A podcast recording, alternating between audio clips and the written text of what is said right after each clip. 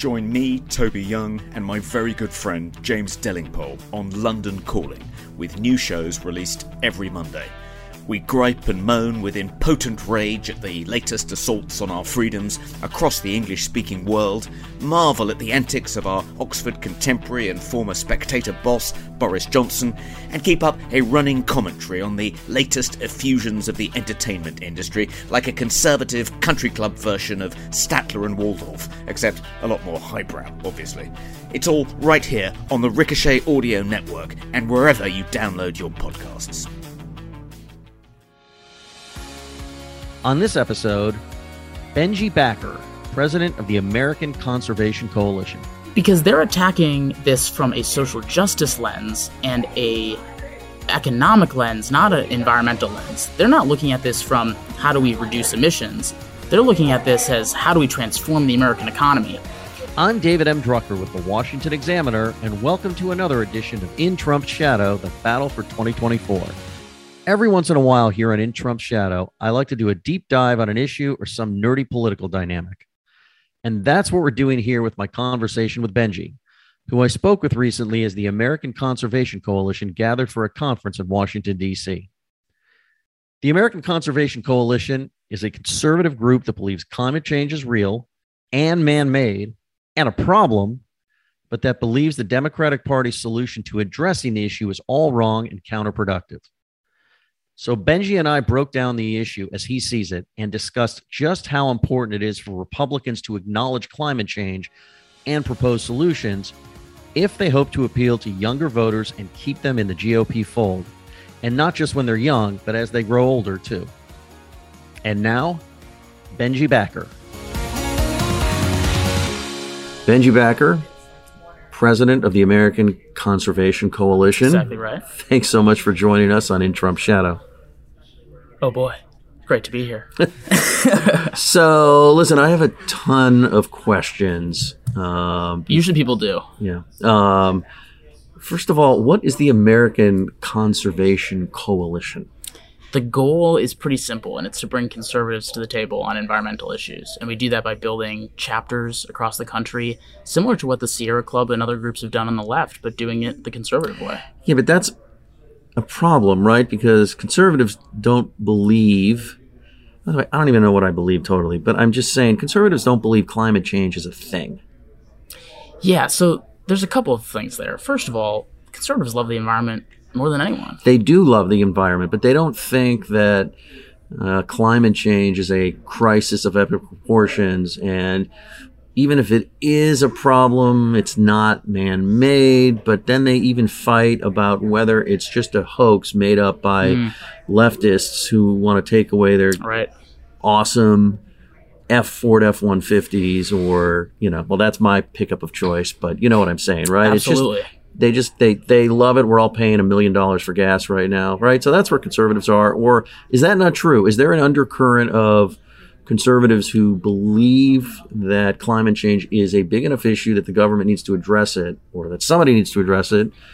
They just don't like the options, whether it's the Sierra Club or all of that and all of their solutions. Yeah, the latter the latter part of that is is growing really quickly. Uh, you know, for for a long time, conservatives were skeptical of climate change, and rightfully so because of what the left was saying. You know, the climate change organizations put Al Gore as their head spokesperson, and Al Gore is not somebody that I like. It's not somebody that most conservatives like, and so automatically you want to run the other way.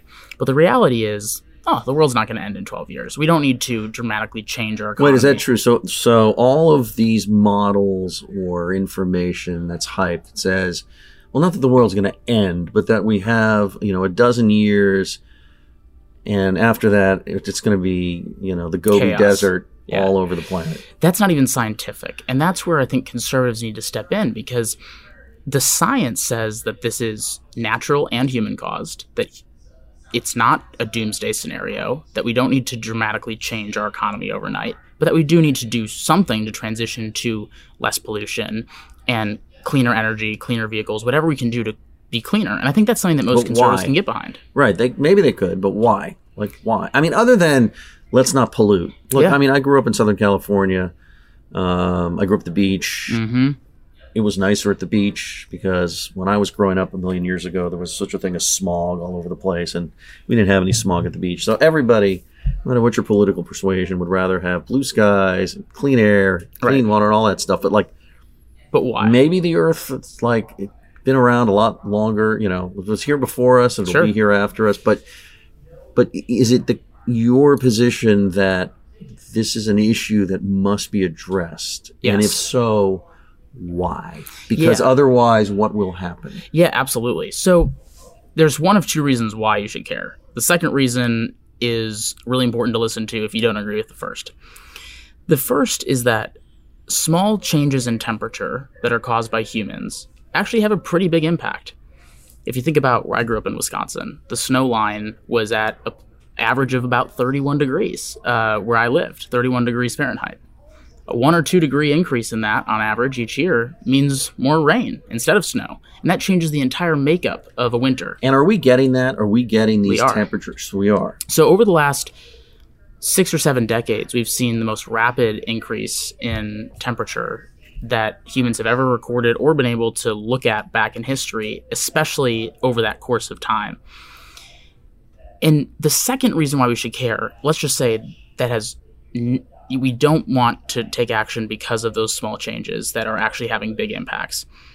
How much are we willing to risk that the science is wrong, that these small changes won't make an impact, and that communities who are living in a place where farming is on the margins, uh, coastal cities are on the margins. There's a lot of places on the margins in the world that rely on the temperatures and the weather that they have. How much are we willing to risk that all this is just a farce? And is all of this man made or is it just the Earth going through life cycles? That is where the left has totally co opted this. A decent chunk of it is natural, and a decent chunk of it is man made. And the science says that, but we hear all the time that it's just humans. But if a decent chunk of it is natural, what are we supposed to do about that? Or is your argument would be we're not going to do anything about that part, but we need to address the part that we do contribute to That's so exactly that right. the impacts of the natural That's exactly right. It's it's humans should not be increasing the temperature at a rate that isn't natural. Natural cycles are almost unavoidable. I mean, we can do things to protect against the results of that. We can prepare ourselves better. But when it comes to humans' impact, we're doing something to the cycle of our climate that is not natural, and that needs to be reined in. And the reality is, what it comes down to at the end of the day is finding ways to have cleaner air. And at its core, that's what fighting climate change is all about. It's reducing pollution in the atmosphere. And the human related impacts of that should be lowered as much as possible. And so, if we do nothing, can we always do something? Because you and I were talking about this idea that we've got a dozen years and then Right. we're all going to be dead or something, or you know, it's going to be the Gobi Desert. That's what I like to say, um, or some desert all over the place. Um, but like, what happens if it takes? What happens if it takes the developed world fifty to hundred years to finally say? We're going to do all of these things. And is there a way to do this? You know, politicians love to say, "We, you can have it all. Right. We can implement all of these changes to the economy, into environmental policy, and it's not going to cost you a dime, right. right?" Well, I, I'm asking a very broad question No, here, but really I'm trying important. to get to like, so If we you don't take agree with you don't agree with the left's Right. prognosis. Yeah. What is your prognosis for when something better be done?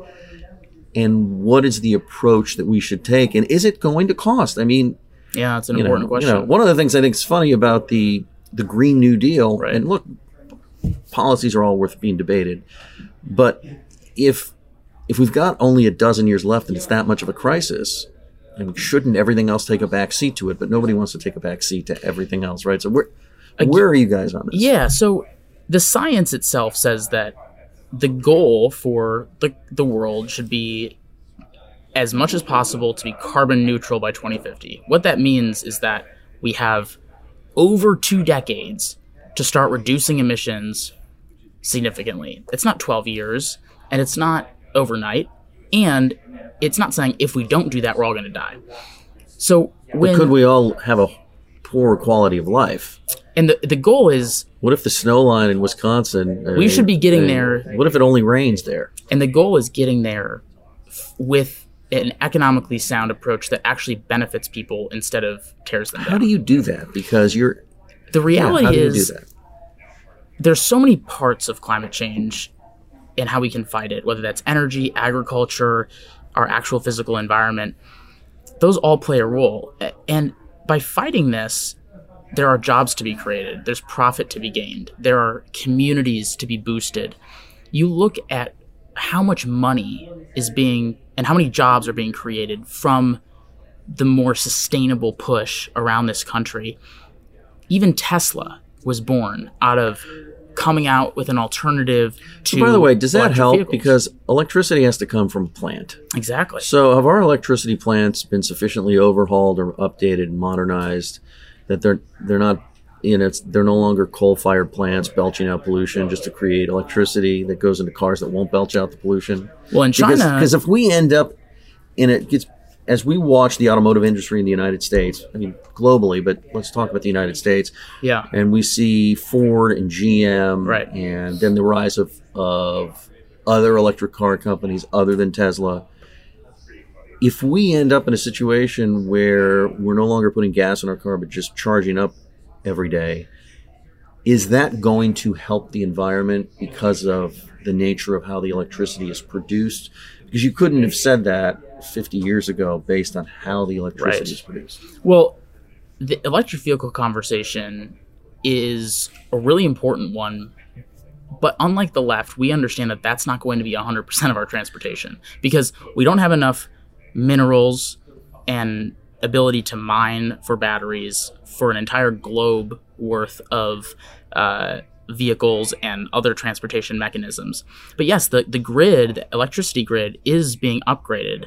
Unlike other countries, in the United States, when you do drive an electric vehicle, it does end up being a positive for the environment compared to a typical combustion engine vehicle. But that's if it's hooked up to nuclear or hydropower or some sort of clean energy source, uh, natural gas. It is not cleaner if it's hooked up to coal.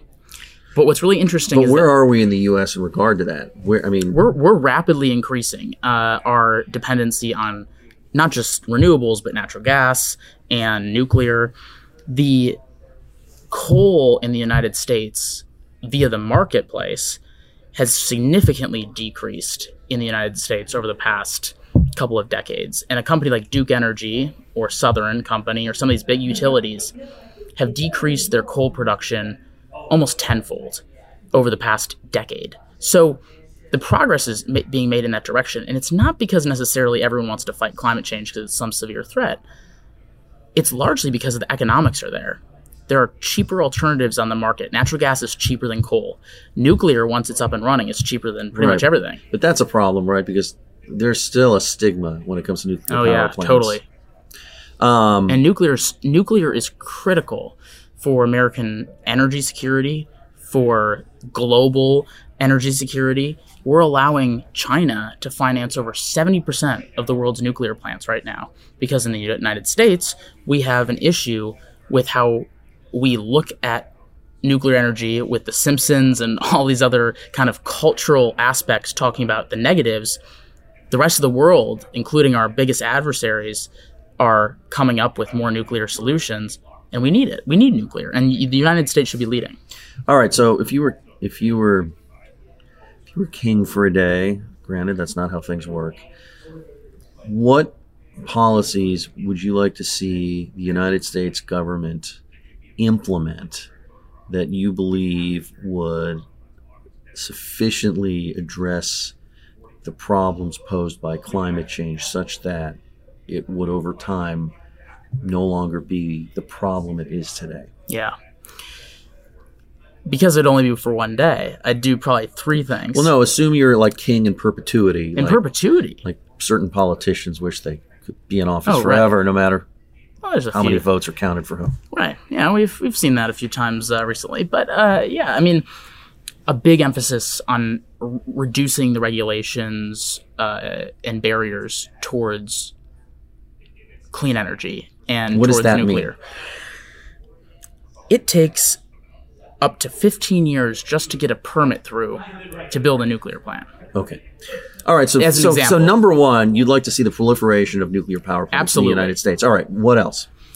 restoration of our natural ecosystems. What's really interesting about that is all the beautiful natural areas in this country grasslands, wetlands, coastal areas they all reduce emissions. If we go back Okay. to So second give grade, me one example of a natural ecosystem you would like to restore to its natural state. in the East Coast, over 40% of the East Coast used to be grasslands. Now it's less than 2%. There are a Yeah, lot of got to. We, I mean, I'm, I'm being facetious. I mean, I'm, I'm not trying to be a smart aleck here, but like we got millions of people Right. who like live, you know, in in cities and housing developments and suburbs where I'm sure there used to be grassland. So Yep. how do you? but there are a lot pick- of places where there, where Okay, there so aren't. pick one. Pick one we've all heard of, or like an area of the East Coast that we've all heard of that is available to be restored. yeah, outside of the suburbs of places like Nashville, Raleigh, Charlotte, there are a lot of deserted areas that were cleared out, don't have anything going on there. They're rural areas that don't have farming, they don't have anything else that were cleared out from the grasslands, and those are places that could easily be restored to being a grassland. It's just vacant land. You're Just saying. vacant land. Why was it cleared out? Do we know why it was cleared out? Yeah, I mean old old farms. Okay, so they uh, were once maybe right. they were once farms or Right. whatever they Whatever- were, and yeah. you're saying they're just sitting there. Exactly. They're Just sitting there. And there's tons of places like that across the country. There's also, let's think about uh, wetlands for a second, move away from grasslands. I went and toured a wetland in Louisiana where the coastal sea level rise had destroyed a lot of the wetland. You can rebuild that wetland and have it managed so that it continues to stay there for the ecosystem of the wildlife and the people who hunt and Do you have there. to build a seawall to keep the the ocean out? You can do do, that. that. with a wetland. And that's what's really unique about these solutions is that they protect against the effects of a changing climate, but they also reduce emissions at the same time. But yes, I, there are places in this country that are going to see the impacts of sea level rise and already are seeing that. All right. So are we going to end up if we did nothing? And I'm going to get back to the solutions here because I think I'm I'm on a track here. But um, I, I like to watch this sci-fi show called The Expanse, and whenever they Hmm. show a shot of Manhattan, Manhattan is now surrounded by like a gigantic seawall because That will not happen. Okay. And then there's this other movie I watched, which was actually I didn't like it that much. So I don't even remember the name. But Miami basically turned into Sharknado? no, not that. That's really bad. I'd remember that. That's so bad. This was Oh, actually Sharknado this, 2. This tried to be a good movie, but basically the entire city of Miami was underwater except for like a few little islands. So it's like That's more feasible, but but the thing is is that it won't be some huge storm that wipes everyone out and everyone's going to just perish. These are incremental changes. A climate changing, whether you think it's all natural or human caused as, as part of it, which I do, and, and the science says that, these aren't changes that, like, one day you have a typical ocean and then the next day you have 10 feet of sea level rise. Like, these are incremental changes. And so over time, people react to those. So if you're getting sea level rise more and more and more, you might move away from the coast or you might invest in solutions to protect against that. There isn't going to be some moment where some city gets destroyed because of one thing, but it will be these incremental changes. one day there'll be water in my front yard, and then I'm gonna have to figure out what to do about it. Right. And it's not maybe in Miami, not here. Okay. All right. Restoring uh, nat- natural ecosystems that are available to be restored. Yep. What else? another really key principle of what we have looked at in terms of solving climate change is how we look at incentives rather than punishments. The left is all about regulation, it's all about mandates. How can the federal government, as it's done so many times in the past with oil and gas, all the way up to solar, which is definitely worth its critiques these days, invest in new ideas that are happening in universities and with companies, with farmers and ranchers? How can we invest in incentivizing those solutions so that American energy independence and American innovation is at the forefront? So you're saying government policies to promote industry? Exactly, but in an incentivized way. So if, if you're coming up with a solution that reduces emissions and it's cost effective, that you don't have that barrier of getting things off the ground as much. And that's something that the United States government actually over time has done really well. Excuse me. Benji Backer is uh, the president of the American Conservation Coalition. He lives in Seattle, Washington. They tend to think about these things. There's a lot of rain there. Uh, there is. And that's growing up in Wisconsin, uh, Seattle is definitely. Yeah, what's better, snow or rain? Because snow. I, I'd rather have snow. Yep. But what's really interesting about Wisconsin is that where I grew up, the Lake Michigan used to freeze every year. We used to go snowmobiling and sledding every year. We don't even have a white Christmas anymore because it's raining all the time. And the snow line has actually gone up about an hour and a half north of where we live. See, I would I would want to deal with climate change just to get the snow back. Exactly. I, I think that's how you motivate kids. Just uh, so they can and I'm ski being more. a little so they can ski more. Yeah. I'm having a little fun here, but so um um the other question I wanted to address with you, and look, I, I don't think that U.S. policy, government, U.S. United, U.S. government policy, should only exist in relation to what other countries around the world do. Totally. I mean, from an economic and national security standpoint, we we do things differently, totally, quite a bit. But there is an argument that that the U.S. more or less, because of both government regulation yep. and private sector innovation mm-hmm. has over the years become more efficient mm-hmm. in its usage of energy and yeah. therefore the the negative output, right? Yeah. And we've really brought things down over yeah. time. And we all, you know, right, left, in the middle, everybody cares about it. They just may look at it differently. Exactly. But how are we supposed to affect the impact of the planet if China and India and other parts of the of both the developing and the developed world don't play along mm-hmm. with the program, right? I mean, I, Europe plays along with the program, uh, but of course, Europe exists, you know, behind the shield of our protection anyway. Sure. So if China doesn't uh, alter its policy, and if India doesn't alter its policy, and if other countries don't alter policy. How what, do does it matter? It, yeah, yeah. I, I, it doesn't mean we shouldn't do anything, right. but does it no, mean that no matter what really we do, it won't really have an impact? Really vital question. First of all, let me talk about the United States for a second. We have reduced emissions more than any other country in the world, and it's because of that partnership of local government, state government, federal government, and the private sector working on really common sense solutions, moving from coal to natural gas reduced emissions significantly in this country. So we do have a, a track record, especially over the past couple of decades, of moving in the right direction. And I think we can continue doing that with this more balanced, holistic approach that we won't get if we don't oppose the Green New Deal ideas with that approach. But when it comes to the world at large, does it matter? And the answer is if China and India keep doing things the way that they're doing things, no. But throughout history, we've had so many times where other countries have been doing things worse than we have. And we've never used that as an excuse to not do things well here. And I think that that's where our leadership comes in. And if we can come up with solutions that work for people of all backgrounds, not just the rich elites on the coasts that can drive the electric vehicles, but people who actually can transition to cleaner alternatives because it's more cost effective, a country like India and China will be more likely to do that and will rely on us for that. But instead, these developing countries that are emitting a lot into the atmosphere because they're developing are already investing in these sorts of solutions and they're not using them yet because they're not necessarily all there yet, but they're going to use them. But are they going to be made in India and China or are they going to be made in the United States? And right now, it's looking like India and China, and that's pretty upsetting to me. Okay, um, what is wrong with how Democrats and liberals generally propose to deal with climate change? Like, would it work?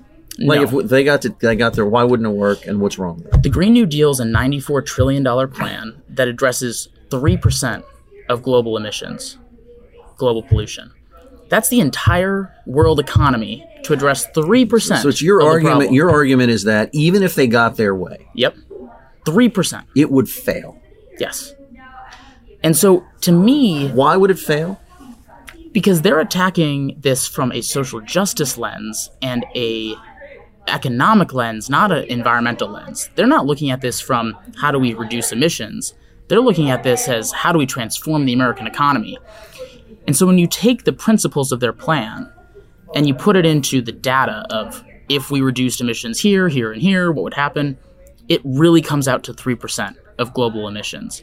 And we're talking about carbon emissions in the atmosphere. That's what contributes to climate change.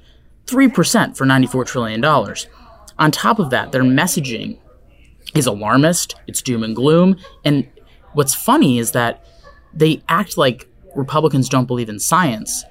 The, I think the thing that's worse than denying that these problems exist is overhyping how bad it is to try to win an election.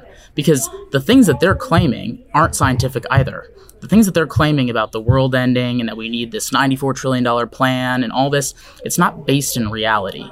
And so it's turning people like you and I and so many other people in the center or right of center in this country away from the conversation when we should be engaging and letting those bad ideas go by the wayside. All right, I wanted to ask you about the you know this term climate denier. So Yeah.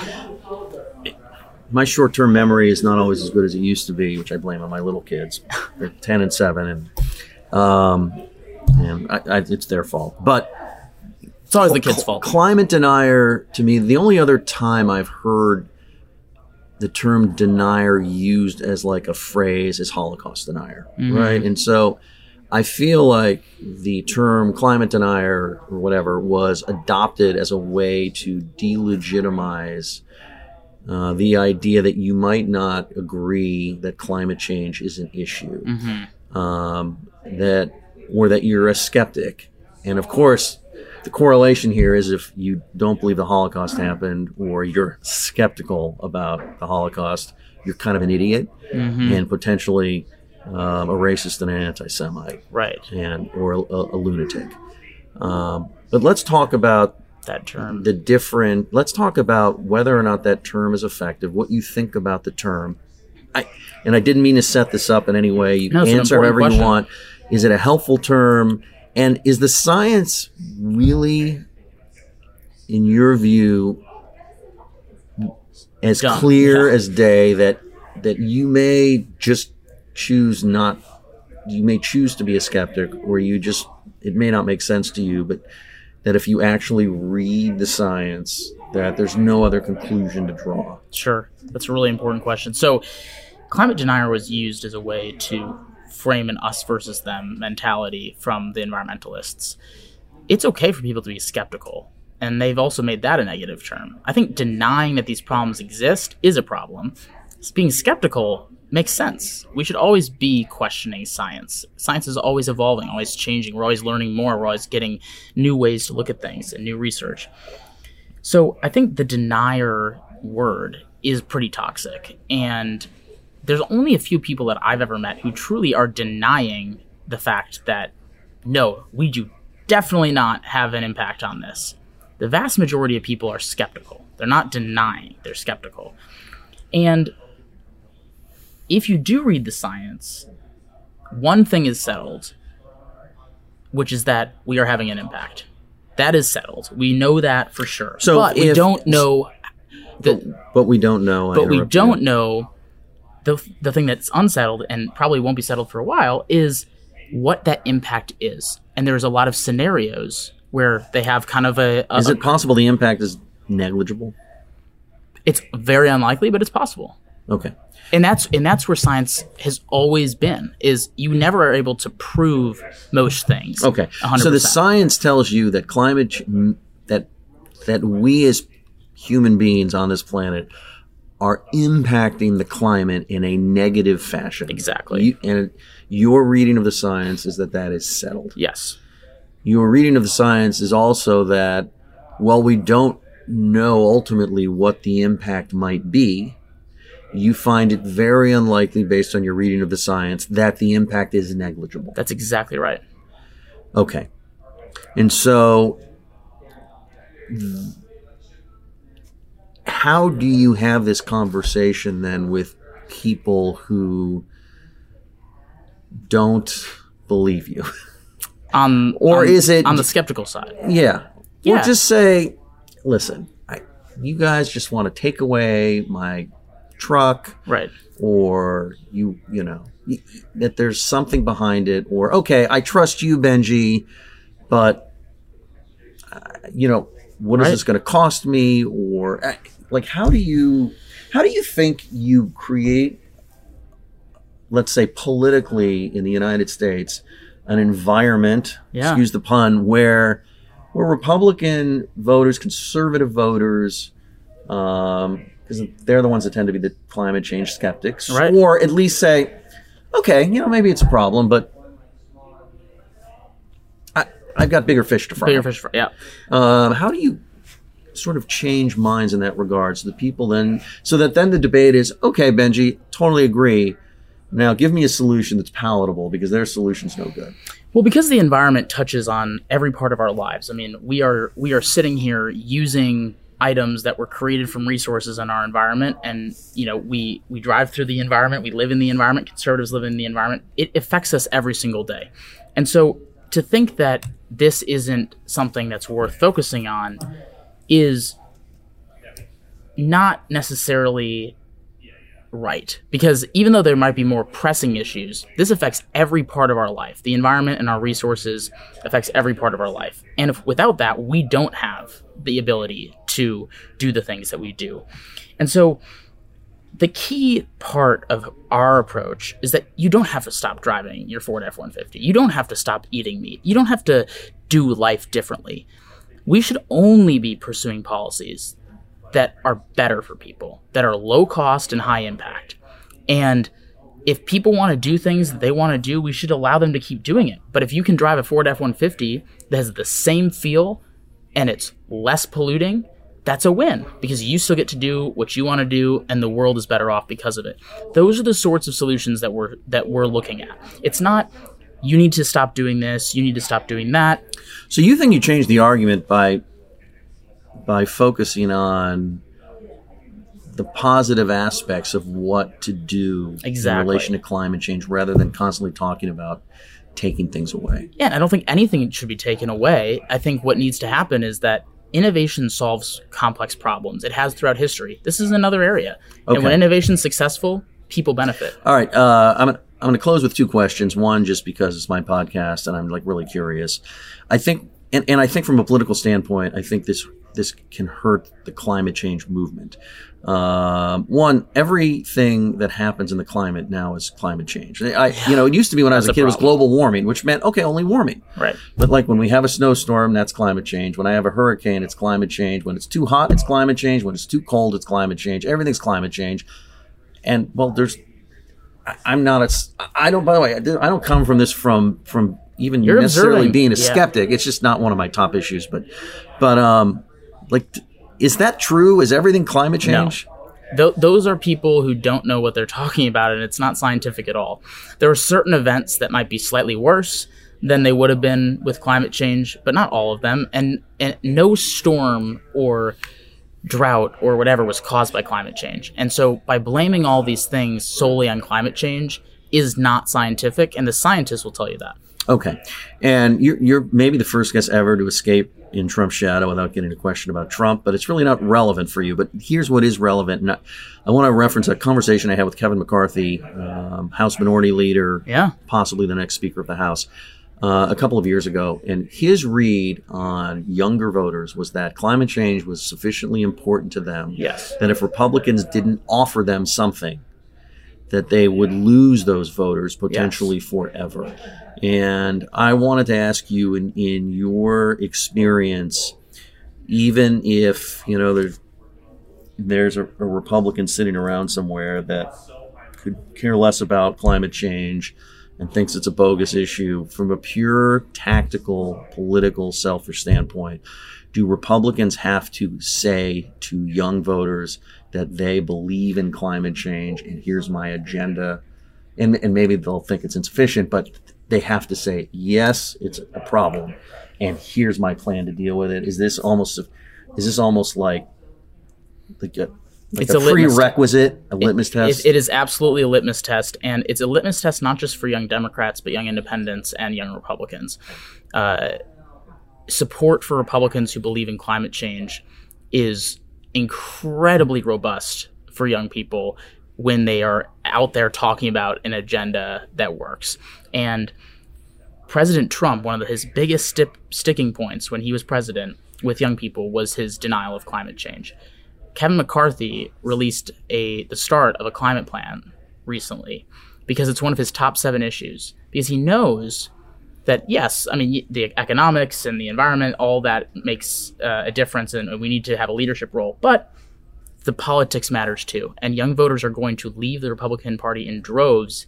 They already are because of this sole issue, and that's something that is going to hit them. Is this a bigger problem soon. for Republicans than Trump himself? There, I got into Trump question. Long term, yes. Short term, no. Long term, yes. Benji Backer is the president of the American Conservation Coalition. Conserving is exactly what's in the conservative name, so it's easy to get them confused. Um, Benji, thanks so much for thanks talking so to us on In Trump Shadow. Great to be here. Brian Johnson is the producer of this episode of In Trump's Shadow, The Battle for 2024. My book, In Trump's Shadow, The Battle for 2024 and the Future of the GOP, is now available for purchase wherever books are sold. And every day you can find my work online at www.washingtonexaminer.com. We'll see you next time. Ricochet. Join the conversation.